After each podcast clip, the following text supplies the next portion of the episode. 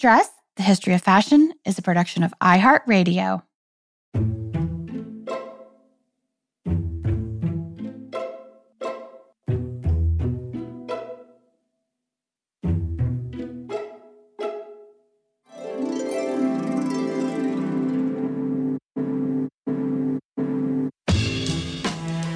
With over 7 billion people in the world, we all have one thing in common. Every day, we all get dressed. Welcome to Dressed, the History of Fashion, a podcast that explores the who, what, when of why we wear. We are fashion historians and your hosts, Cassidy Zachary and April Callahan. Cass, if I may today, I would like to start off today's episode with a quote from the designer that we are covering today, who has stated in the past in the press that, quote, I see conditions today like this anonymity, universality, unisex, nudity as a fact, not a kick, and all about reality. By reality, I mean the use of real things blue jeans, polo shirts, t shirts, overalls. Status fashion is gone. What remains? Something I am obliged to call authenticity. Comfort is the rationale, good looks deriving more from the person than the clothes. The clothes are merely an instrument for the individual's own body message. And if that sounds like an exact description of the oh so recent trend known as normcore. yes, normcore. So, you know, mom jeans with a t shirt and dad sneakers thrown together with a hoodie and a backpack let us give you a little surprise in your day dress listener that these words were uttered actually not today, but exactly 50 years ago in 1971 by one of fashion's great visionaries, one of my all time favorite designers, Rudi Gernreich. Today, I think that Cass, you and I can both agree that if our listeners do not already know of this designer, Rudi Gernreich, this episode is going to be a little bit revelatory because Rudi was at once beloved and maligned. He was outrageous, but also prescient. He was a minimalist, but somehow at the same time, very much a maximalist. As a person, he was kind of this, and a designer, he was kind of this enigma wrapped in a riddle. And he was a thinker far, far ahead of his time. So when I say Rudi Gernreich, what immediately comes to your mind, Cass? Well, his name might sound familiar to our listeners because we did mention Rudi on our swimsuit episode a couple seasons back. Um, he designed the first, arguably the first, one of the first thong underwear mm-hmm. versions of the 60s and 70s. But I mean, there's so, so many things that come to mind when we talk about Rudi. I mean, his his shocking use of blinding color, his op art prints, his clothing often incorporated see-through colored vinyl inserts, and he was so fond of cutouts what may have been a short mini shift, which already raised an eyebrow or two in the 1960s, for instance, was made all the more shocking by cutouts on each side of the torso, revealing the skin below. I mean, so many things. I know, right? And and he also had this penchant for stiletto vinyl thigh high boots. You know what we would kind of think of as like stripper boots now, um, but at the same time, he also created buttoned up traditional menswear inspired tailoring for women, but it always kind of had this twist. Think about this in conjunction with what he was saying about kind of like that normcore look, you know. So he he he is this enigma. You know, he was never boring, he was never dull, and his clothes always had something to say. And today we are so pleased to be joined by our friend Alexander Joseph, Chief Storyteller at the Fashion Institute of Technology, who joins us to delve deeper into the career of the oft misunderstood genius that was Rudi Gernreich. Alex, welcome to Dressed. Alex, thank you so much for joining us on Dressed. Thanks for having me. I'm so, so honored. Yeah, of course, of course. And today, of course, we're going to speak about Rudi Gernreich. And before we go any further, I just want to point out that it's Rudi Gernreich, not Gernreich. Yes, because apparently I have been saying this incorrectly for a very long time. Well, Mary Lou Luther makes this point. She interviewed him for her book, for the Rudi Gernreich book. She's a Mary Lou Luther is a journalist, and she made this point that he corrected her and said it's Gernreich. And that's what he says on Batman, which is a show that was pre recorded and taped and everything and rehearsed. So you know that that's how he wanted it said. But I would put a little footnote on this, which is that in 2000 or somewhere around there, Harry Hay, his boyfriend, who we'll talk probably mention in the show, was interviewed about him and he referred to him as Rudi Gernreich. So I don't know what to do with that, but just throwing it in there. Maybe he changed it. Maybe he changed it in the 50s because that's how he wanted to be known. Yeah. I'm just that, but I'm making that up. I don't know exactly. Right. But we're going to call him Gernrich for the purposes of our episode. That's what he today. wanted to be known as. Yeah. Would you tell us a little bit about what were the highlights of Rudi's career? What what did he mean to the history of American fashion? Because I think we're going to go through a lot of these points by point as we go on through the episode, but he really meant so much to contemporary fashion today. There's sort of three things that I think about with Rudi Gernreich, two about the career and one about sort of not about the career. The first is sort of interesting paradox to me. I, I love paradoxes, but if you think about most designers, most fashion designers, their most famous things, the most famous things they make are things that you know enter the real world and become real objects and influence fashion. But with Rudi Gernreich, the most remarkable thing he did is something that didn't happen. So those of you who don't know, Rudi Gernreich's most famous garment was a topless bathing suit. And it was made in 1964. It was enormously newsworthy. But uh, last I went to the beach, women were still wearing tops. I pointed at myself and I was like, not me. I mean, you know, I think you go to like Fire Island, you can be naked. And actually, you actually you have the right to be topless in in New York, in Manhattan. you can actually walk down the street as a woman and be topless because it's part of gender equality laws within New York City. and it should be that way and yet um, uh, it, it still is not something that it's not a societal change that has come to pass so i think it's kind of interesting that this was his most famous uh, garment his most sig- like his signature piece the other thing i would say about him as a designer and we can talk more about this but he was really interesting to me because this is not a designer who is really into the craft of making clothing so many designers are, and you find sort of the meaning of what they did through that craft. But Rudi Gernreich was really not that person. He was um, he was really interested in the promotion of clothing and the messages that the clothing was sending. So he was he was uh, friends with Eleanor Lambert, and I think early on, she, Eleanor Lambert was a famous publicist. So he was early, even in the fifties, before he was a sort of a name. He was trying to figure out how to get the news about the clothing out so that he could, you know, talk to the press. He was very good at talking to the press. So that would be the the other thing about him. He was very good at publicity and promotion. Um, and maybe you know now I think designers are more that way. You know they became they become more that way. Um, they're very conscious of their message. But I think at the time that was a fresh way of thinking about it. And then the last thing I would just say is that he played this very very tiny like almost footnotish, but I would say very important role in gay rights, the gay rights movement in the United States. So we could talk about that, but just, remember that he did have this, just this one moment. I mean, it was just one moment, but it was an important moment to, in which he said yes to gay rights. Yeah. Later, he said no. And I definitely way. want to ask you about that here in a second. But before we get to that, just so we can kind of like stay on kind of like a biographical timeline, Hmm. what can you tell us a little bit about Rudi's early life? And you know so much more about him than I do, but I, I do know that he had more than a few traumatic experiences kind of like early on in his life. His father committed suicide.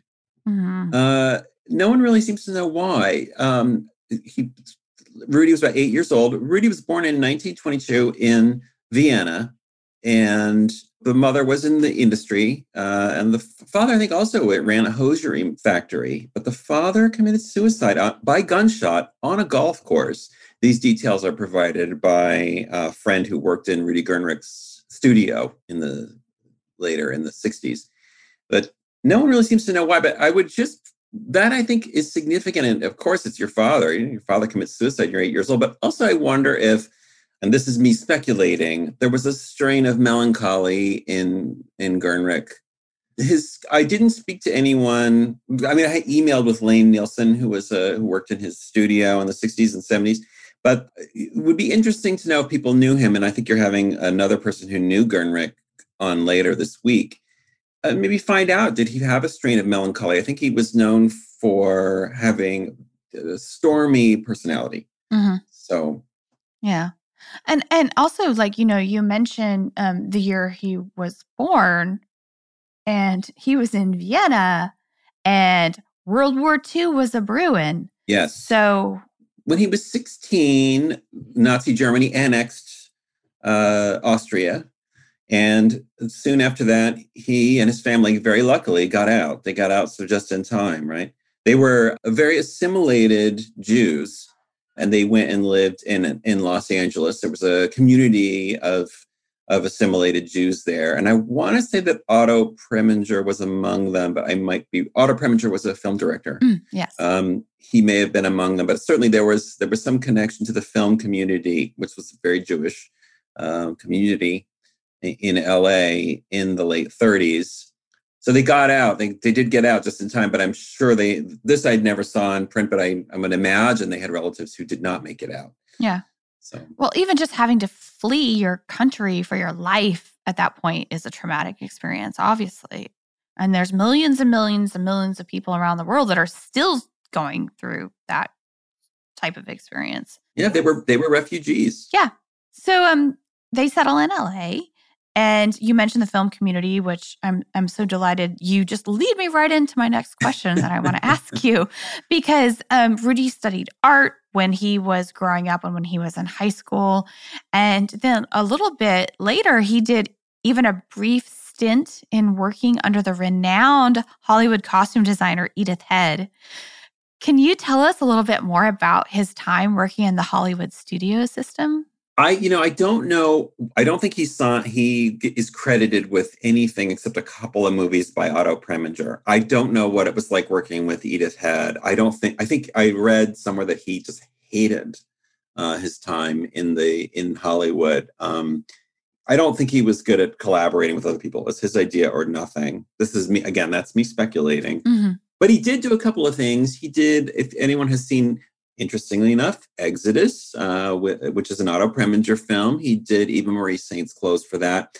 But if you really want to see his clothes in action, you have to watch this dreadful movie that um, Otto Preminger made called Skidoo. I mean, it's it's worth seeing. I mean, I think I think film historians have looked at the film since it got made and said, you know what, this thing is so weird. Everyone's got to see it, even though it's terrible. I mean, it involves it's a musical. It's got Carol Channing. Every actor in the world is in this movie. Groucho Marx, Carol Channing, who was also a private client for Rudi Gernrich, Jackie Gleason. Um, I'm not even going to remember all the people that were in this movie. I mean, mashing all these people up together seems like a strange melange already. Yes, it's it's a crazy, crazy movie, and the the most interesting clothes I think are worn by a model. Her name, and I'm going to say her name was Luna. Is that her name?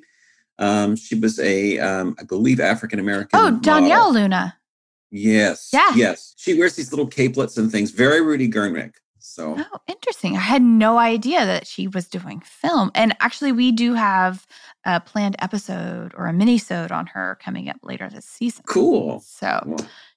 and just to clarify, at this time, he was kind of working more, or at least under head, he was working more as a fashion illustrator, right?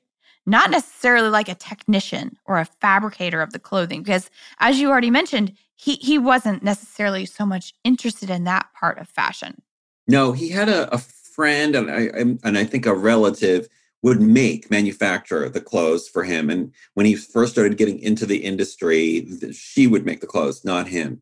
Uh, he was a sketcher. He was a he could draw things. He could communicate his ideas beautifully by sketching. But the technicians, the technical side, for him just wasn't there. I don't think. Yeah. Well, and also, um, you know, in your work that dance and movement are really these consistent themes in Rudi's work. Would you tell us a little bit more about this interest in dance and also the surprising path that dance kind of led to in terms of his work as an activist in the 1950s?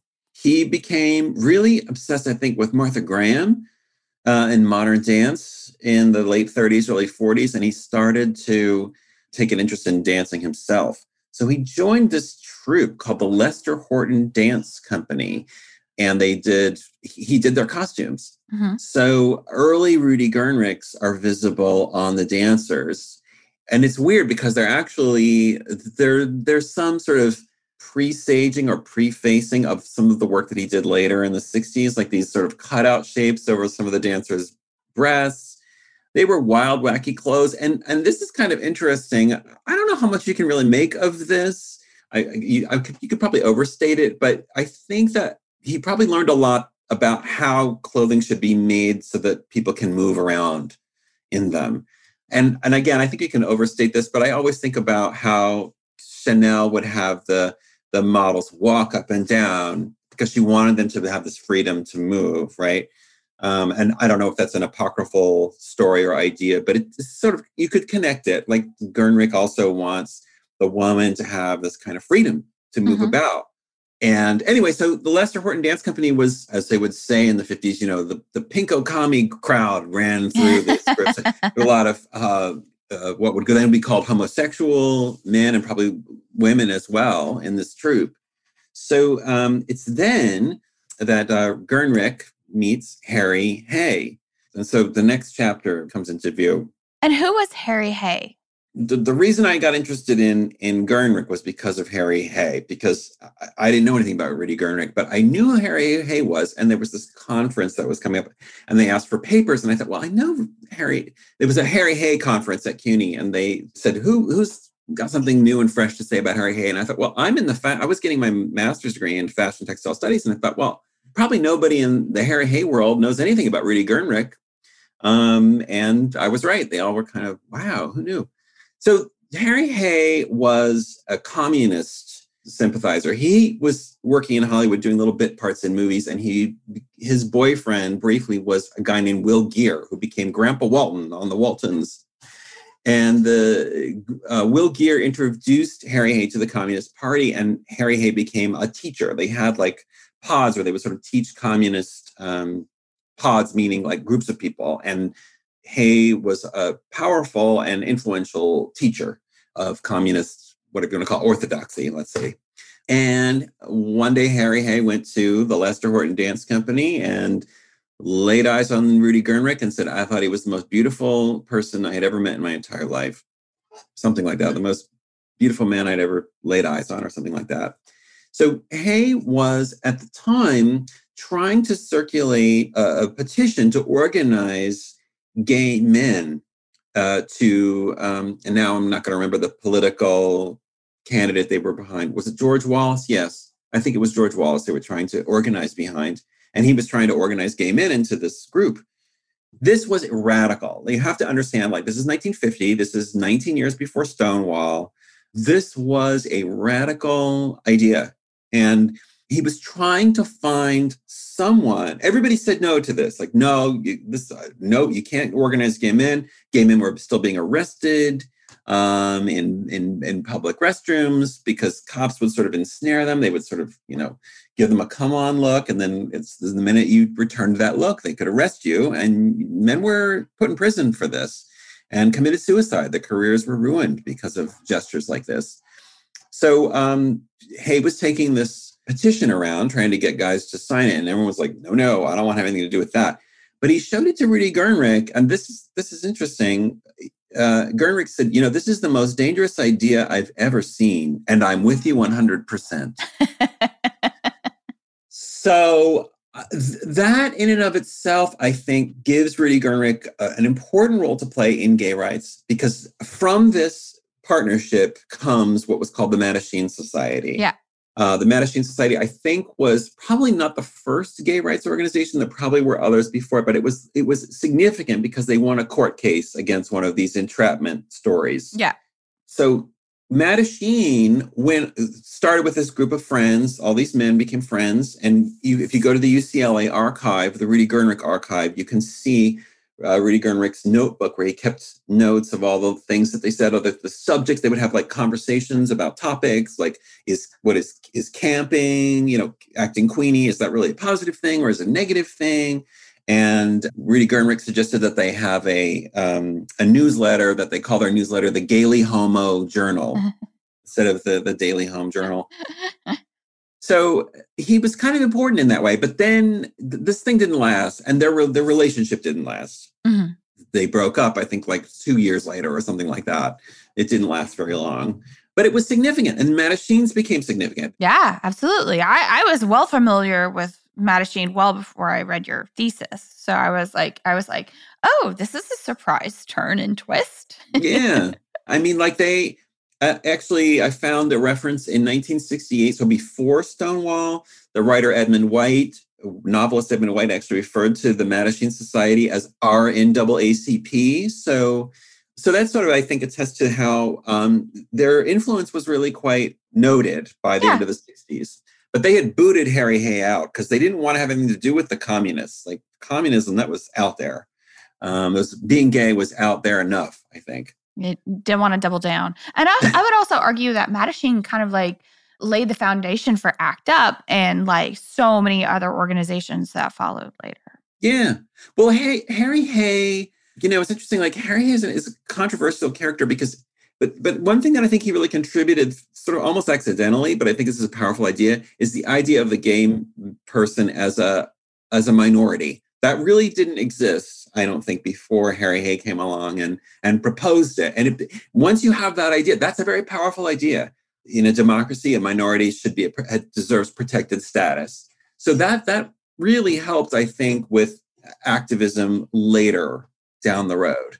But then Rudi Gernreich never really acknowledges being gay again after 1953, which is interesting. He goes into the industry. You and I both know, everybody listening to this broadcast is probably aware, the fashion industry itself is very conservative. Yes, yes. And we're going to take a very brief sponsor break right here, but we're going to hear more from Alex when we come back.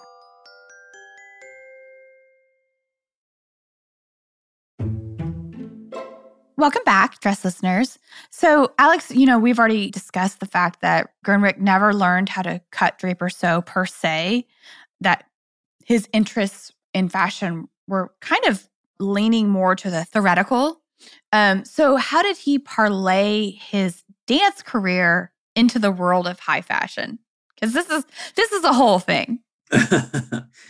I don't really know how he, if he parlayed it into a career. I know what he did was he started coming to New York and um, sort of pitching himself and pitching his clothes, which again were made by someone else to buyers at places like Lord and Taylor. And um, he showed them to Diana Vreeland at Vogue, and she she spotted him right away. She said, "Show me some more stuff. Bring me something else."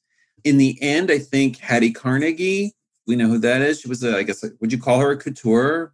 Fifth Avenue? Not really. Kind, I it, it, she was really interesting because her business model was so fascinating in American fashion at that point. We yet have we have mentioned her many times on the show, but we have yet to do a full length episode. But she was an American fashion brand. She herself was not a designer. Mm, she employed a ton of other people like Claire McCardell and Norman Norell and Rudi Gernreich and even Muriel King that like created the designs, but she had her own manufacturing operations, et cetera, et cetera, et cetera. So this makes perfect sense that maybe Gernreich was like selling her designs. Well, he said, yeah, he said he would send her stuff. Yeah. And she would send him a check. Yeah. That's how it worked. She would he would send her designs and he would say, then I would look at her line and there'd be like a detail there or um, you know, a silhouette or something that she had borrowed from me, and then but she would send him a check, so that's how he would get get paid. But then he ended up um, starting to make swimsuits. Swimsuits, I think, were the big thing for him. And um, the the it's it is interesting. And again, like I I always feel like I could make too much out of this. Like uh, people made things because they wanted to sell them. That's kind of how the industry works. But you know, the, the, the, what was remarkable about the swimsuits was that they were, you know, no, they didn't have any cup, they didn't have a boning, they were sort of, you know, they were just knitted things. Which was really unusual for the 1950s. Swim, swimwear still had even kind of almost like lingerie type support systems built into your swimsuit. And he, um, from the from the first references that you see to him in places like Vogue, you see that that was what was remarkable about him. The stuff just didn't have any structure to it. But as I noted, and when you know, it was interesting when I I thought, wow, he was really making a statement about freedom, but actually maybe, but at the same time, he was also making stuff that was also structured and boned for a he he signed a contract with this guy named Walter Bass Mhm. and they made a lot of clothing. And then and the stuff that he made, if you go look at it, actually FIT has some of it in their collection. It's really cool. It's really fun, but it's like you know, it's of its time. It's not ahead of its time. It's of its time. And so you know, that was kind of how he had it. That was the beginning of his career. Yeah. And, and you know, I think this is interesting just to point out too that, you know, you know, we talk about like decadism a lot. Like things don't just start at one point and end like uh, immediately after. Even Lucile, like Lady Duff Gordon, who, you know, herself promotes herself as abolishing the corset, decades later was still selling like girdles and these are like highly structured garments. So so you know it's it's sometimes with fashion and fashion advertising and fashion promotion and you know fashion myths you just kind of have to take it at its face value and kind of like okay well this was happening about then and there were a lot of other people doing it and they were also doing other things like it, it, it, it there are no hard stops. It's fashion is always evolving i guess is what i'm trying to point out. Well, I think that's what you said is really fascinating, April, and I think that it's particularly enlightening with Rudi Gernrich because I think what happened to him, and again, this is this is me, and and also uh, Peggy Moffitt, at least in the new York, in the FIT um, history, I think he got caught up in the idea that he could sort of be different from other designers and just leave the actual time frame that he was designing in behind. You know, like I'm going to be a seer and predict the future. Well, that's not really how fashion works, you know. right Um, but we can we'll get to that. Yeah. And uh, uh, so let's get right into it because it was really like in the next decade, in the 1960s, that his career exploded. Yeah. So, what exactly was that thing that he was doing differently compared to his work in the 1950s? Well, I think part of it was sort of a mundane contract thing because he had signed this contract with Walter Bass and he couldn't get out of it. And Walter Bass was a manufacturer. Yes. Yeah. Okay. Yeah, clothing manufacturer. And I guess it would say, you know, if you bought a clothing from him, and now I can't remember, I'm pretty sure you would see something say, it would say Rudi Gernrich for Walter Bass or Rudi Gernrich for Harmon Mills. Mhm. And then he really did not want to sign this seven year contract, but I guess it was very lucrative. It was a lot, so that's a long time to be under contract to a manufacturer, but he did do it. And then in 1960, that contract ended and he started his own house. And I think that was what really, because he could now say, no, this is Rudi Gernrich for Rudi Gernrich. It was all it was all different. And so and pretty soon, like immediately, he started winning what are now called CFDA awards, Council of Fashion Designer of America, but at the time were called the Coty Awards. And I don't remember what Coty stood for. Do you? It, it- it's a cosmetics company and still is. Uh, yeah. cool. They were the officially the American Fashion Critics Awards, but it's the equivalent of the CFDA kind of Mm, right. as as it would be now they're not the same organization at all and never were but uh, it's kind of the same thing yeah Mm. big awards it's like the academy award for fashion essentially yeah. Mm-hmm. so but what was it that he was doing that won him these awards that was so innovative and so fresh and so new on the scene Yeah, he just I, I don't think it was like radical gestures, but or they don't seem radical to us today. So like in 1963, he wins this Coty Award for this suit. And the fashion designer Norman Norman Norell goes storming out of the Coty. This is a little story. i love this story storming out of the Coty Awards. It says, this, I'm returning my Coty Award. It doesn't mean anything anymore. So what was so radical? It was just a window pane check wool, you know, separate suit. Uh, but one of the collars was notched and the other one was a shawl collar. Ooh. Yeah. And, and what's so amazing about this is if you look at the picture, it seems like a very conservative ish, Yeah. but but but hip and fashionable early 1960s suit, right? Mhm. It doesn't have a short skirt. The skirt really kind of hits like just below the knee, even even maybe like a couple inches further. And it's like this check. It's very tailored as we would think of it now. But you don't even I didn't you don't even notice on first inspection looking at it now that one side of the collar is, you know, that kind of rolled, as you say, shawl collar, and the other one has a check. But this was so offensive to that that that somebody could potentially be so whimsical or playful in American fashion and wasn't taking itself too seriously Mhm. was kind of upsetting, obviously, to the old guard. I think I think he was like I think that's the right word for him. He was playful. I mean, I think his his stuff, these these knits that he made, these little short skirts, he was he was pushing the hemline up, obviously. Um, but people like Helen Gurley Brown and other women really loved what he was doing. And the, the clothes are so cool. They're just so cool. They're so like early 60s wanting to be late 60s, right? Yes. They're they're fun. They're the beautiful colors. He always used this color called poison green. They just had this joyfulness to them. Um, so to me, in, in my mind, that's like sort of my favorite period of the Rudi Gernreich period. Just Mhm. so much creativity and pleasure. You know, and I'm so glad you were saying like he was early 60s trying to be late 60s because that is entirely how I always think about him is that no matter where he was throughout his career, or especially during the 60s, i- i- his work is so much part and parcel to how we live today. It's just that he was so far ahead of his time, nobody knew what the hell to do with him you know, kind of type thing. I mean, it, not to say that he wasn't amazingly successful, but uh, we'll get into this a little bit further in a minute. But I also want to talk about his relationship with Peggy Moffitt, who you already mentioned, and her husband, William, AKA Bill Claxton, because they were partners in crime for a really long time. Can you Mhm. tell us a little bit about their working relationship? Well, Peggy Moffitt was this uh, very gamine, boyish looking woman. And um, those of you who love the 60s, you, you've seen her in um, Qu'est-ce que tu parles Mugu, which is the, the fashion photographer William Klein's film, and also Antonioni's Blow Up. She has a little bit part in that. You know, she didn't have a big film career, but those, I mean, if you're going to be in two movies, like those would be the movies to be in. Yeah.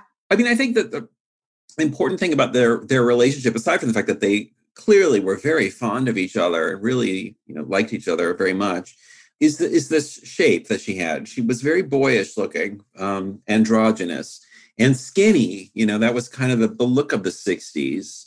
And again, like uh, this is this feels speculative to me, but I wonder if, in some ways, you know, in a sense, he became kind of um, stuck with this look because of this friendship. They became his look became her look, and her look became almost like the definitive Rudi Gernreich look. You know, Mhm. you, you if you picture Rudi Gernreich, you're probably picturing her, and that's not really true. If you actually look at what was where his pictures were appearing, he actually had a lot of pictures in ebony, for example. It's kind of interesting but there was she was certainly a very powerful influence and remains so because she did the book she did the rudi gernreich book Right. so when you look at these pictures which which bill claxton took of her wearing these clothes it really looks like the rudi gernreich look i think it's somewhat of a distortion i don't think that's really true Yeah. But uh, she was one of his models and muses, essentially.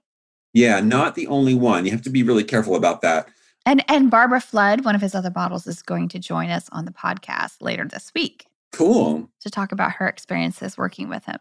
So the other model that he's that he dressed uh, frequently was Leon Bing. And she comes. She'll we'll mention her later. She had an interesting story. Just so you, she wrote a book about the Crips and the Bloods called "Do or Die." It's like a journalistic book. I mean, it's a serious book. It was reviewed in the New York Times. So I mean, that's kind of that's an interesting fashion career to to to think about. Just as a sort of a footnote, Now I want to read that book. it's out there. so in 1963, 1964, Gernreich started working with this idea, and it's the one that you already referenced that for better or worse, kind of for fame or infamy, would stick with him for the rest of his life, the rest of his career. Mhm. And in part, he was working on this with Peggy Moffitt, who was the initial model. But will you tell us what happened in 1964 that garnered him so much press attention? Well, that was when Gernreich made the, the topless swimsuit, which is also called the monokini. And this is such a wonderful story. It's a really great story. Um, and it's, I think in some ways it was his downfall. And some people will feel differently about that. He was always in the press. He would always be talking to Sports Illustrated and Women's Wear Daily and Look and all these different magazines that were popular in the late 50s, early 60s. So he had he, he loved predicting. Like they lo- they always want to hear, and they still do this, right? The tell us what the future is going to be for clothing. No one really knows, but they always pretend like they do, and there's money in that. So, so Gernreich said in two different interviews, you know, in the future, very soon, women will soon be walking around with their tops off. They will not have to wear tops at the beach. And so this editor at Look magazine saw this and she called him up and she said, You've got to make this swimsuit. You make the swimsuit. We'll take a picture of it. And at first he said, No, this is interesting. At first he said, No, I don't want to do that. Was first of all, he said, I'm, I just, it, it seems like it'll, it's a risky move for me. But then he started to get worried that um, Emilio Pucci, the designer, would make one instead. He was worried that guy was going to get. So again, he's calculating, uh, how do I kind of get ahead? Okay, maybe I can do this thing. So again, at first he said, he said to this editor at Look magazine, no, I don't want to make the suit. And she said, oh no, you've got to. I've already got approval from the front office. uh, so that's a little bit of an underhanded dealing. right. Well, you know, it's just like, it's like, this is why this thing got made. It was the sort of contingency. So is, this is interesting too. The first, there was a first draft of the suit that didn't look like the monokini. It was very different. I love this so much. I, I love those pictures. I mean, they're both amazing incarnations of it, but those pictures of Peggy wearing the first monokini, I'm just like, sign me up. Where do what? I buy one? How do I get it? It was more of like a sarong type of thing, and it just kind of went under the bust. Mm-hmm. Um, but the, this is interesting. that the editor of Look said, "No, no, no, do it, redo it again." I see it needs to be this like an exclamation point, really simple. So that's what he ended up doing. It's sort of like this basic maillot swimsuit comes up to the waist, and then there's this tie that goes around the neck. Very simple, basic thing. They took a bunch of pictures of it, and actually they took it to Diana Vreeland at Vogue.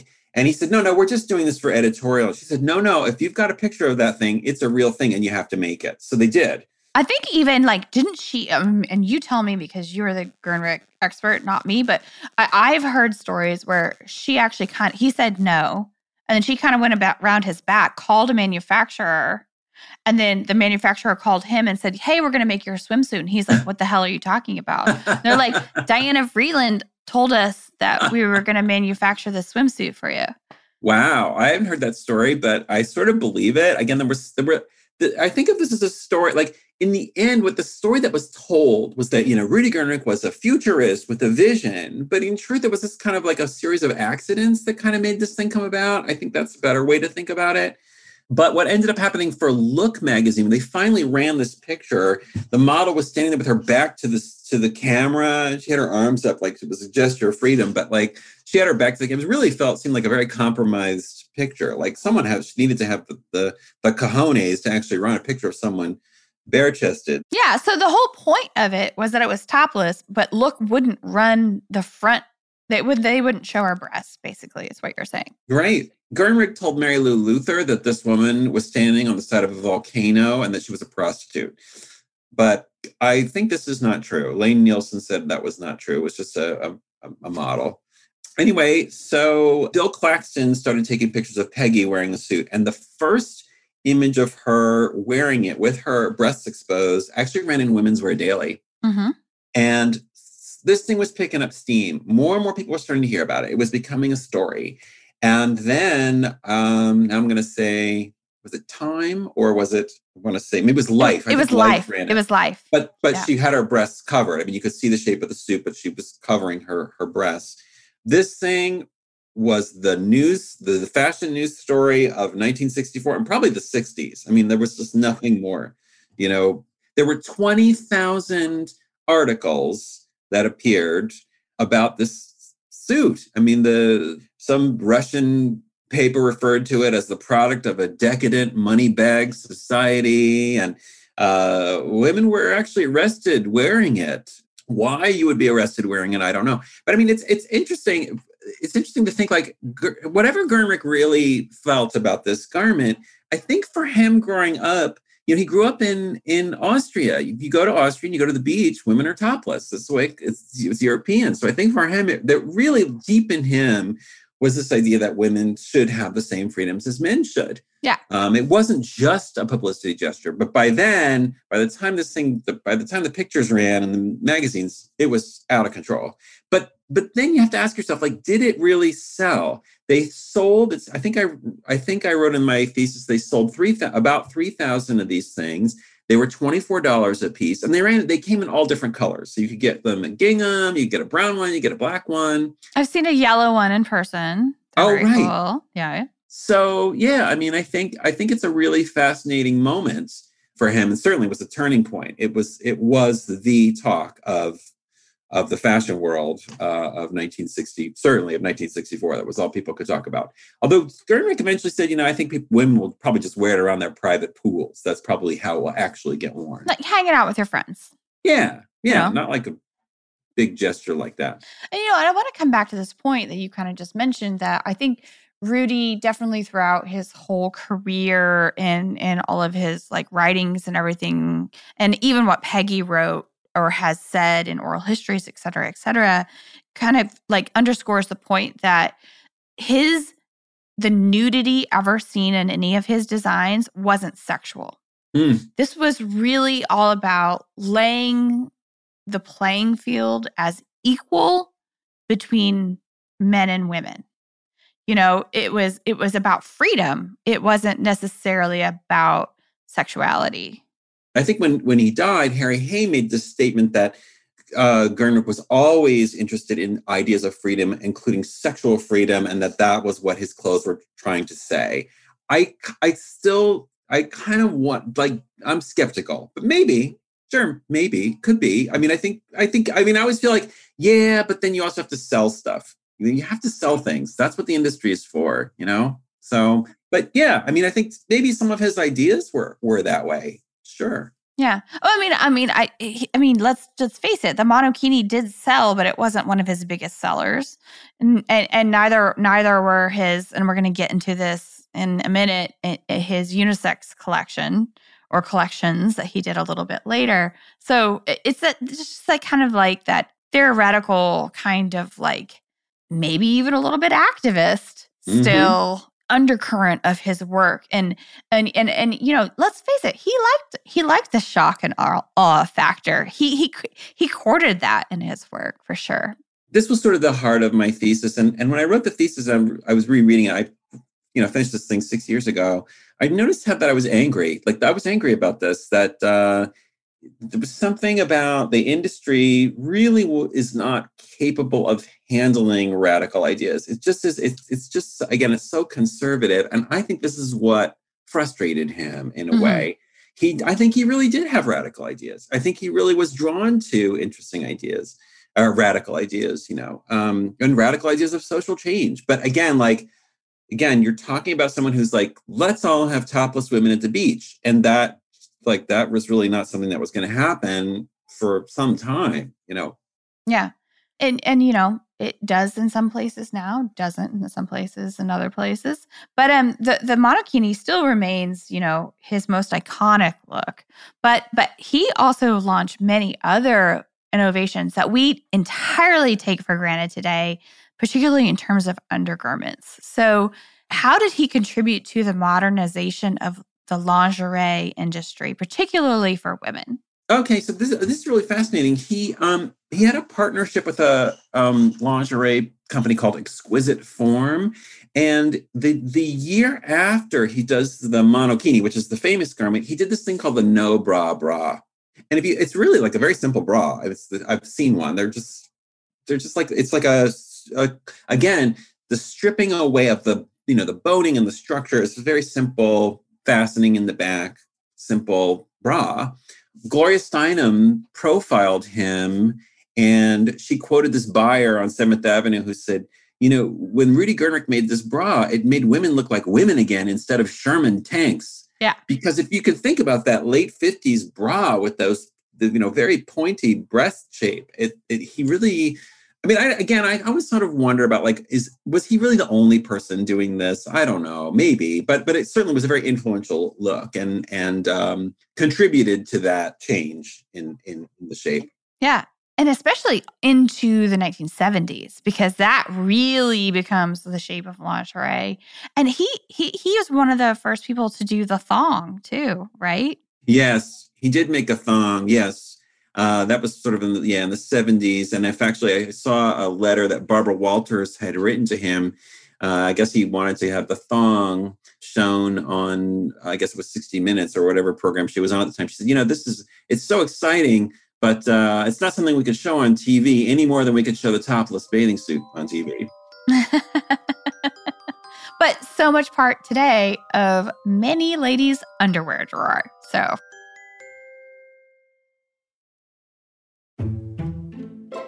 One of my other very favorite of his innovations was his use of text on garments. And of course, we have seen text before this as a monogram or an element of personalization. But what I'm talking referring to here is his really early use as text as an all-out graphic print all over the clothing would you tell us a little bit about his use of text and also some of the other prints that he used for his total look ensembles? Because the total look ensembles to me are the epitome, like the essence, you know, of Rudi Gernreich.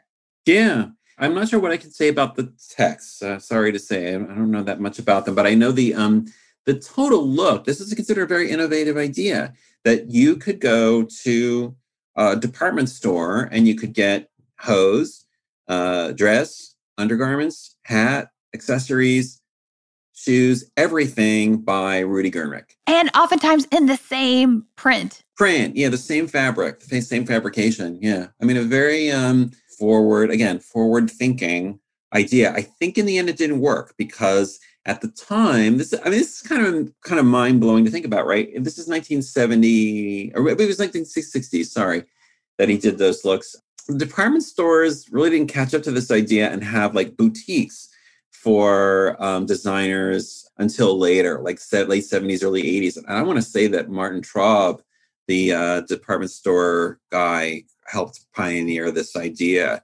But I think, you know, just to throw this in there, at the time, you know, even until even in the late 60s, although Rudi Gernreich was, you know, had his name out there, and there were other designers that we now know of, Norell, Pauline Trigère, James Galanos, um, Claire McCardell and Elizabeth Hawes, who was a friend of Gernreich's. Oh, I've I have written about this, and I'm going to write some more about this. Oh, just saying. Oh, uh, yeah, they were they were best buds, and in fact, they were the subject of an exhibition in in the late sixties in the in, at FIT. Yeah, 1969 or 1970, one of the two. I can't remember which. You remember better than me.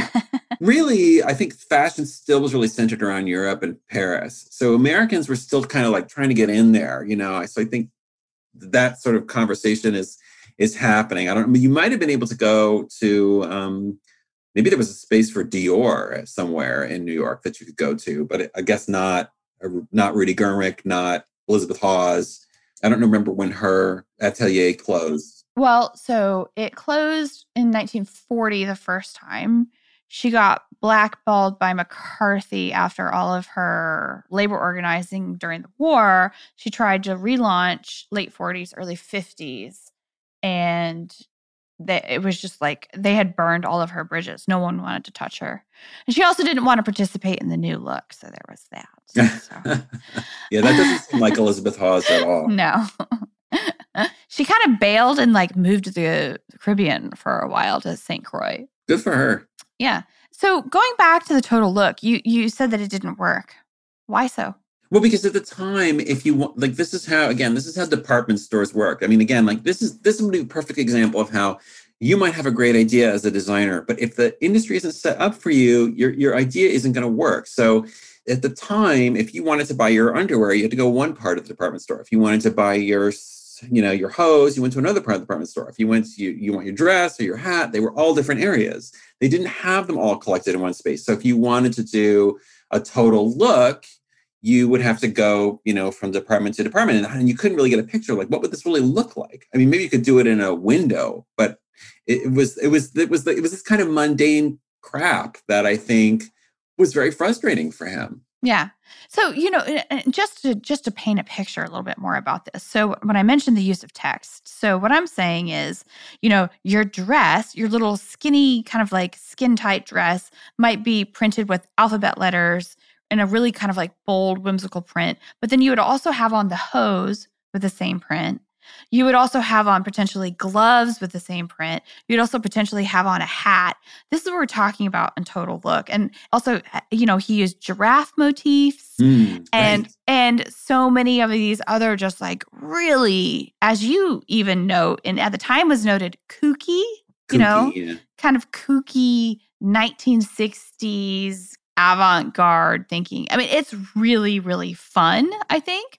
But also it was a lot for someone to just, you know, head to toe. You know, I think if anybody wants a real picture of this, they, what they should do is watch Basic Black, which is on YouTube. It's a short film that that um, Bill Claxton and Peggy Moffitt and Leon Bing is in it, and, I, and maybe your your guest will also have participated in this in some way. People who see this film almost invariably they go, "Oh, that's fabulous," and it really is fabulous.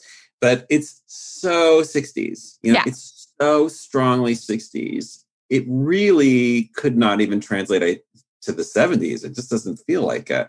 So I feel like, again, like this is really me. This is not fact, but I feel like he got sort of cornered by these ideas. They were great ideas for the 60s, but if you're trying to be a prognosticator and talk about the future, you don't want to be identified too strongly with one design. I mean, the irony is, and though he wanted to uh, be like a visionary and a seer, he was actually a great designer for the 60s. Really, really wonderful and so joyful and pleasurable to read to see his stuff. Well, and even Peggy, I think later in that um, years later after his death, in that oral history you mentioned that that she gave, she kind of said one of the reasons why it didn't work was because he wasn't necessarily interested in making the clothes. He was just interested in making the ideas.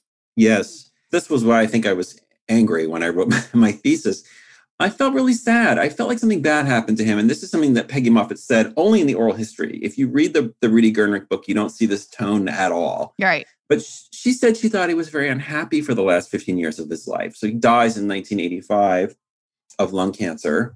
hmm And, you know, she said he wanted to, he had all these ideas. He really wanted to have all these ideas, but he didn't really want to make clothing anymore.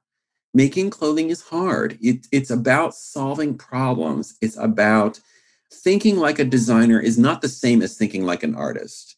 Um, thinking like a designer is not like thinking, you know, like a, you know, a seer or a visionary. You have to be sort of involved in a sort of mundane day-to-day way with the way women and men also of course but he mostly did women's wear women are going to actually wear your stuff and that's that is a very very it's exhausting it's it's you know what it is it's very the the, the industry is very limited and what she said in this in this oral history was he had these ideas like again like one idea that he came up with this was after he had shut down his atelier he did a collection in which all the models came out wearing safari jackets and carrying rifles.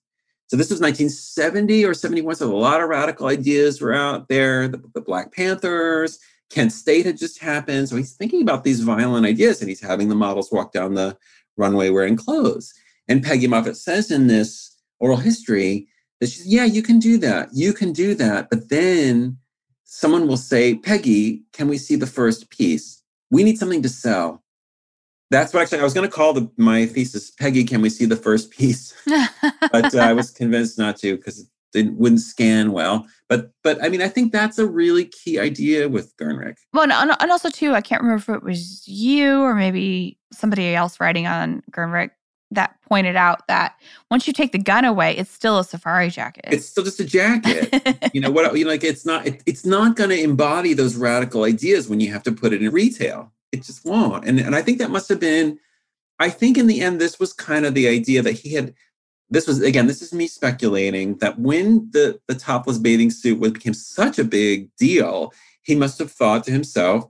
And then, in three years later, he's on the cover of Time magazine. He was becoming a household name. He must have thought, "Wow, I can like really like set the future, put radical ideas in motion." But in truth, he couldn't really do that. He was just one person, and he still was expected to just to make stuff that people could sell. yeah. And I think that was that must have been if if if he was really obsessed with being a radical, that must have felt like uh, tough for him. You know, and, and and you know, so much of his oeuvre was early into his notoriety, maybe not necessarily early in his career, but early into his critical acclaim was celebrated. But then as time progressed, it, it, became critiqued as too far out, too extreme. And I still say that he was just simply too far ahead of his time because if you really think about it, you know, that total look that he was doing in the 1960s, that was something that Stephen Sprouse did mm-hmm. in the 1980s. Yeah. And even Stephen Sprouse doing that in the 80s was still too far ahead of his time. So think about like um, genderless clothes. I mean, now we're really starting to see that happening. Mm-hmm. And that was what that was something that him and Elizabeth Hawes really bonded over because even though Gernreich was decades younger than her and had a big impact on her person on her personal life and his circle becoming friends with his circle of friends she had been espousing quote unquote what if men wore skirts in the 1930s right.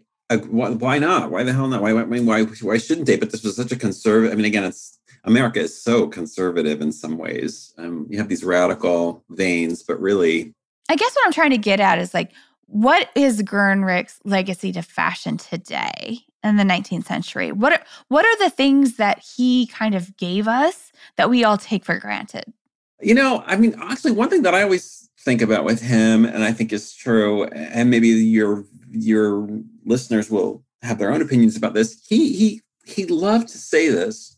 He would say, "Fashion is going out of fashion. We're not going to have fashion anymore." yeah. so, um, I mean, and and um, that in 1970 almost doesn't make sense. He would say, you know, we're not going to talk about fashion anymore. We're just going to have clothes and gear.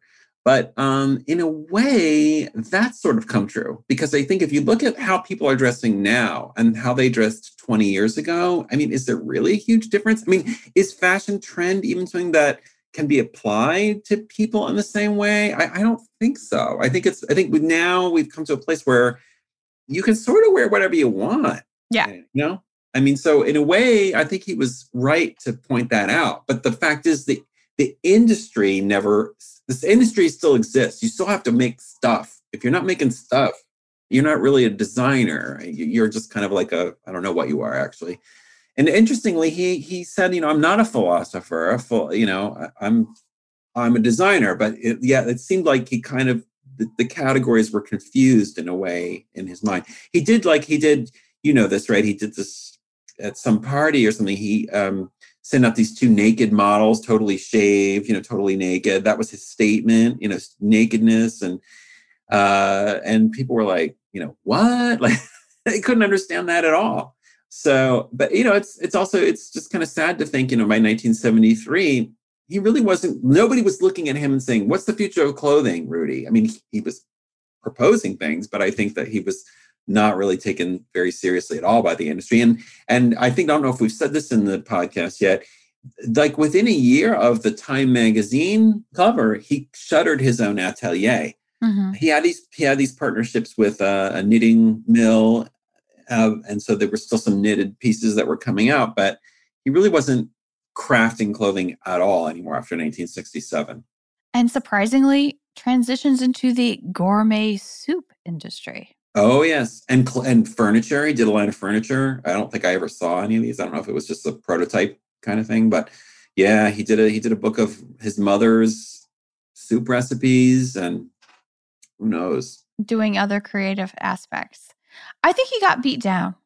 Yeah, I think he got beat down by like trying to talk about what his vision of the future was and and and there were little like really exciting little bursts of energy when you know his ideas like took off or were accepted or or were even derided. But overall i i think he just like you kind of have implied and and you know peggy has said he lost steam because he was probably more of an artist thinker than he was really a fashion designer. Mm, mm. or maybe he was confused about what he wanted to be. You know what i mean I mean, the, the, but that's so interesting because, like, like to me, like the clothes are so beautiful. Like they're of really course. great. You know, he had such an eye. He he really got color. His colors. I think, I think like Michael Kors has like acknowledged some of his color choices and stuff. Oh my gosh, Agent Provocateur has ripped off all of his swimsuits. Oh, really? line for line. Fascinating. I'll send you photos. It's kind Ooh. of amazing. I even have a photo of Kate Moss wearing a monokini that was taken Mhm. by uh, paparazzi, and I'm pretty sure it was not a vintage monokini. I'm pretty sure it was like somebody remaking it. Comme des Garçons um, briefly did a few, they reissued some of his stuff, and I think Peggy Moffitt was credited with designing them. I don't know quite that, what that means, but they were they were his designs. Maybe she like oversaw them or something. Oh, and what is that like super recently? Because I was in openings, no, well, not opening ceremony. I was in Dover Street, and they had like things on the rack that had Rudi Gernreich labels, and my friend Bliss, Really? and, yeah, and my friend Bliss and I were like, "What?" like we're like pulling everything up, like looking at it. I'm like, I had no idea. That So- was, I think this must have been around 2012, 2013. Oh no, I'm talking like the last couple years. Oh, not long before the pandemic. So I will I will get into this research, friends, and I'll put that in the outro. can I just say one last one last thing? This this is this kind of fascinated me. In life, Rudi Gernreich is a character on Batman. Like he he was on Batman with Eartha Kitt. So he was a known person. He was on the cover of Time magazine. He was, you know, a subject. And Harry Hay, his boyfriend, was an obscure person. Nobody really knew who he was. And then, and then near the end of his life, right as uh, as Rudi Gernreich is sort of winding down his career, Harry Hay founds a group called the Radical Faeries, um, which is a just to shorten it to a cliche, which I hope no one will mind. It's gay hippies, like gay guys who go out into the countryside and dance around, take LSD. And uh, again, I'm being very glib about something that people take very seriously. So I've often reflected on this that in life, Gernreich is the famous one and Harry Hay is obscure. But the radical faeries are still very active. They are around. So they're still alive. He, he created something that was still alive. And he came up with this idea of the gay person as minority, which again, I think proved to be a very powerful idea.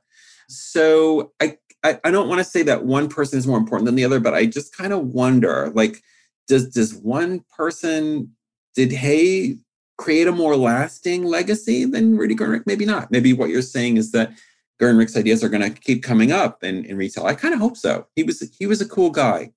Alex, thank you so much for joining us on Dressed to talk about your work on Rudi Gernreich. Thank you. Thanks for having me on. I, I it was really fun. Of course, of course. This was super fun. And he's like one of my all time favorite designers. I don't have any of his pieces in my closet, but I endeavor to do so someday. Yeah, me too. I, I could use a topless bathing suit myself. Alex, thank you so much for joining us to discuss Rudi and his incredible life and legacy. And wow, April, I am super surprised to learn that the brand was relaunched. I had no idea. I'm kind of holding my breath. I don't know what to expect with these relaunches. I never do. well, it was relaunched in 2018, and the company mainly offers reproductions of Gernreich's iconic swimwear designs. oh, like monokinis or Yeah, there is a monokini. and there's also some really fun knits that at the moment, the knits were designed by LA based artist Lisa Anne Auerbach. And, and they're very much in keeping with the spirit of Gernreich's work. And, and even though the offerings of the brand are small, it's not like a huge collection. It is one of the rare exceptions of a relaunch that's been really done really, really well. It, it just it works. So um, I have one question for you, Cass. Will you or will you not be rocking a monokini this summer? I mean, now I quite possibly will be, if I'm being perfectly honest. I'm going to have to get on the internet and check out this uh, incredible swimwear line. Yeah. And, and it's not terribly expensive, too. I mean, let's face it, some swimsuits are incredibly expensive, but the I would say these are like on the upper end of the mid range. So, so it's, it's doable if you save some pennies. And I think I'm in. I've always kind of already wanted a monokini. Um, and now I'm kind of excited that it's only a click away. It comes in black, ivory, and caramel. And also, um, just on one note that Alex made about Rudi's work within the gay rights movement and how important that was to him, Gernreich and his longtime partner, Oreste Pucciani, they left their estate to the ACLU.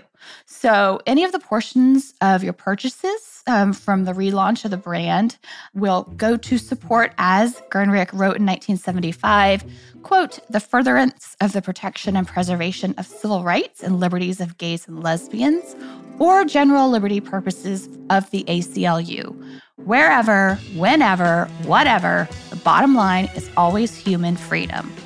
And with these parting words from Mr. Gernreich, that does it for us this week, dress listeners. May you consider where freedom resides in your closet next time you get dressed.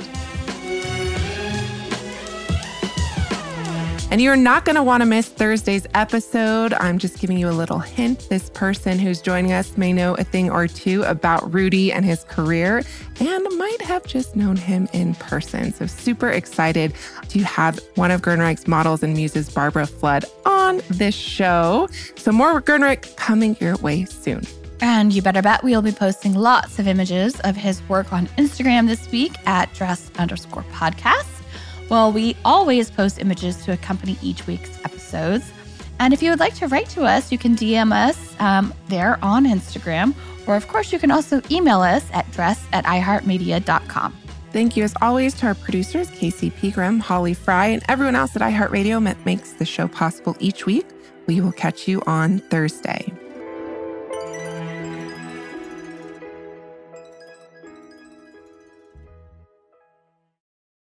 Dressed the History of Fashion is a production of iHeartRadio.